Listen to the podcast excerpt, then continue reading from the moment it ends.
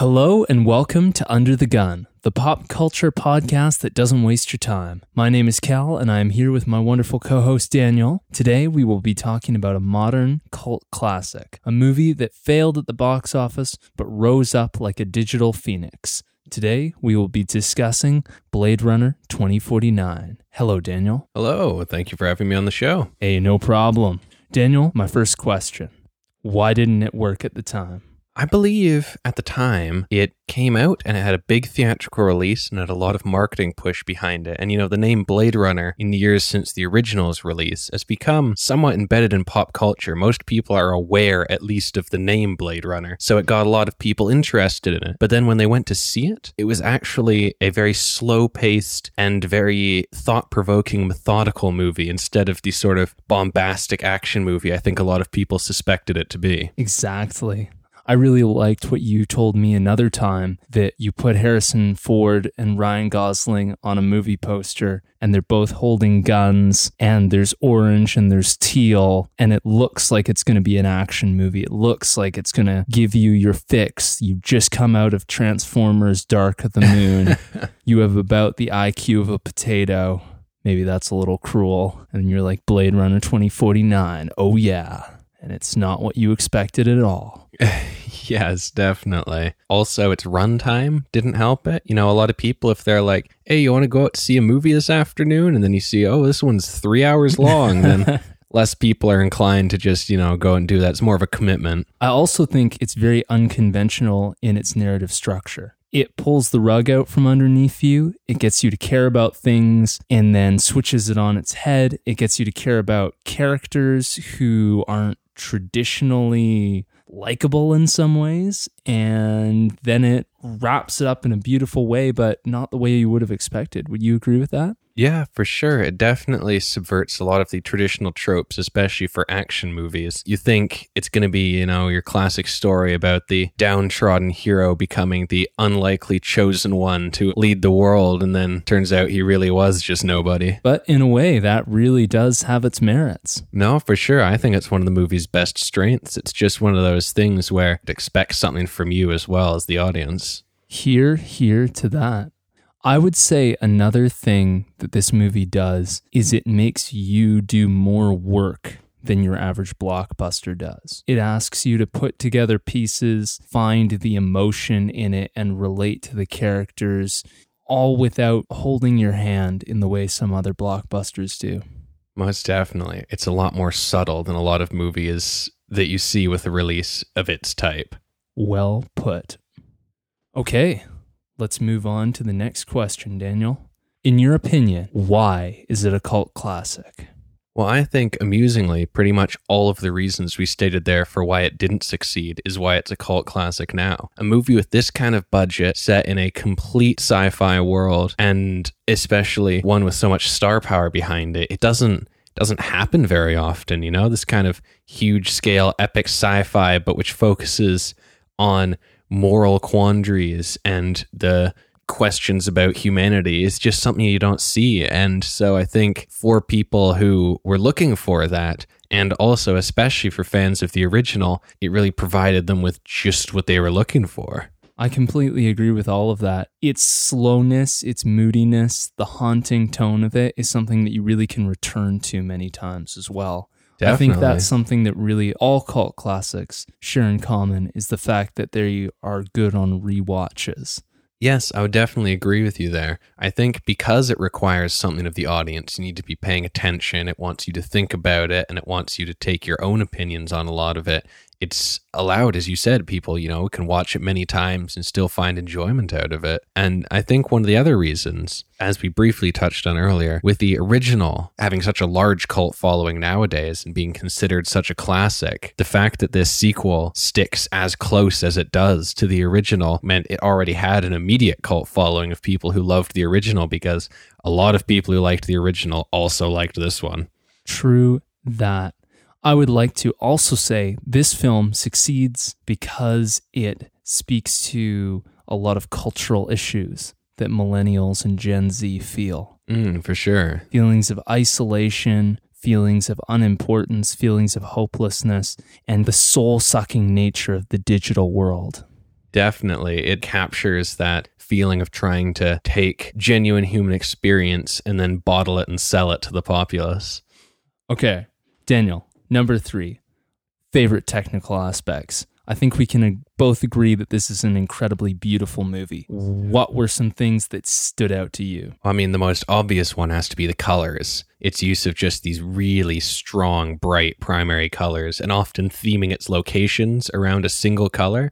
It's really interesting having the bright blues of the city and then having the bright orange of Las Vegas. It, it's so stylistic in the way it portrays things. It's really refreshing compared to some of the more boring gray palettes that we see in a lot of modern movies to have something this bold and bright. Very cool. The gold color of Jared Leto's office. Oh, definitely. Yeah. With the water caustics on the walls. Mhm. Gorgeous. Oh, so beautiful. I also love how cold the junkyard scenes seem.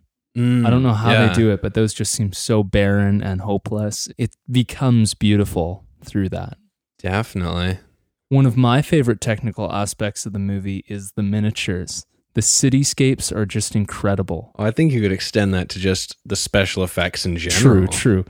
The miniatures, though. I don't Yeah. know if this is something that I would have caught without seeing behind the scenes footage, but watching that and then seeing the texture of every building, it just totally makes sense. And it's so cool. I love the cityscapes. For me, that's one of the Most big draws. definitely. Yeah. I think the general practical and tactile nature of how much the special effects was done with real props or miniatures, as you said, is really something that I think should be applauded. Having every gun and device and costume and being real physical objects, and in a lot of cases, having real functionality as well, like the eye scanners for the replicants, they really shone lights and had little displays built into them that would show a video of an eyeball when they did it, or having the device that the uh, woman uses to create the memories was a real, actual thing they built with motors in it. So she had to learn which button would turn which dial so she could do it while delivering her So dialogue. it was part of her performance. For sure, yeah. I think that's something that's so lacking nowadays with how good virtual effects have gotten. A lot of people just don't even bother with practical effects, but I think there's really something amazing about it. I completely agree. I would also like to say that Luv and everything about her character is Oh, one of my most favorite definitely. technical aspects. Yeah, the performances in general, Oh. amazing. for sure. For to me, Luv is one of the most terrifying villains in any movie, Definitely. and she is just great every time she's on screen. I don't know if we'll have time to mention it, but I also wanted to say that the soundtrack is, in my eyes, definitely one of the highlights of the movie. It's huge, industrial, epic sound to it that somehow is just as alienating as the setting. I found worked so perfectly for like the city shots of Kay and his spinner flying over the city with these just huge industrial sounds almost, just these walls of sound they put over it. I found was really affecting and really just enhanced these images they were able to put on the screen. To me, it almost sounds like the waves of some huge, horrible mechanical ocean. Something That's all a great way to describe it. rust and gears just flowing over e- itself. That's what it sounds like to me.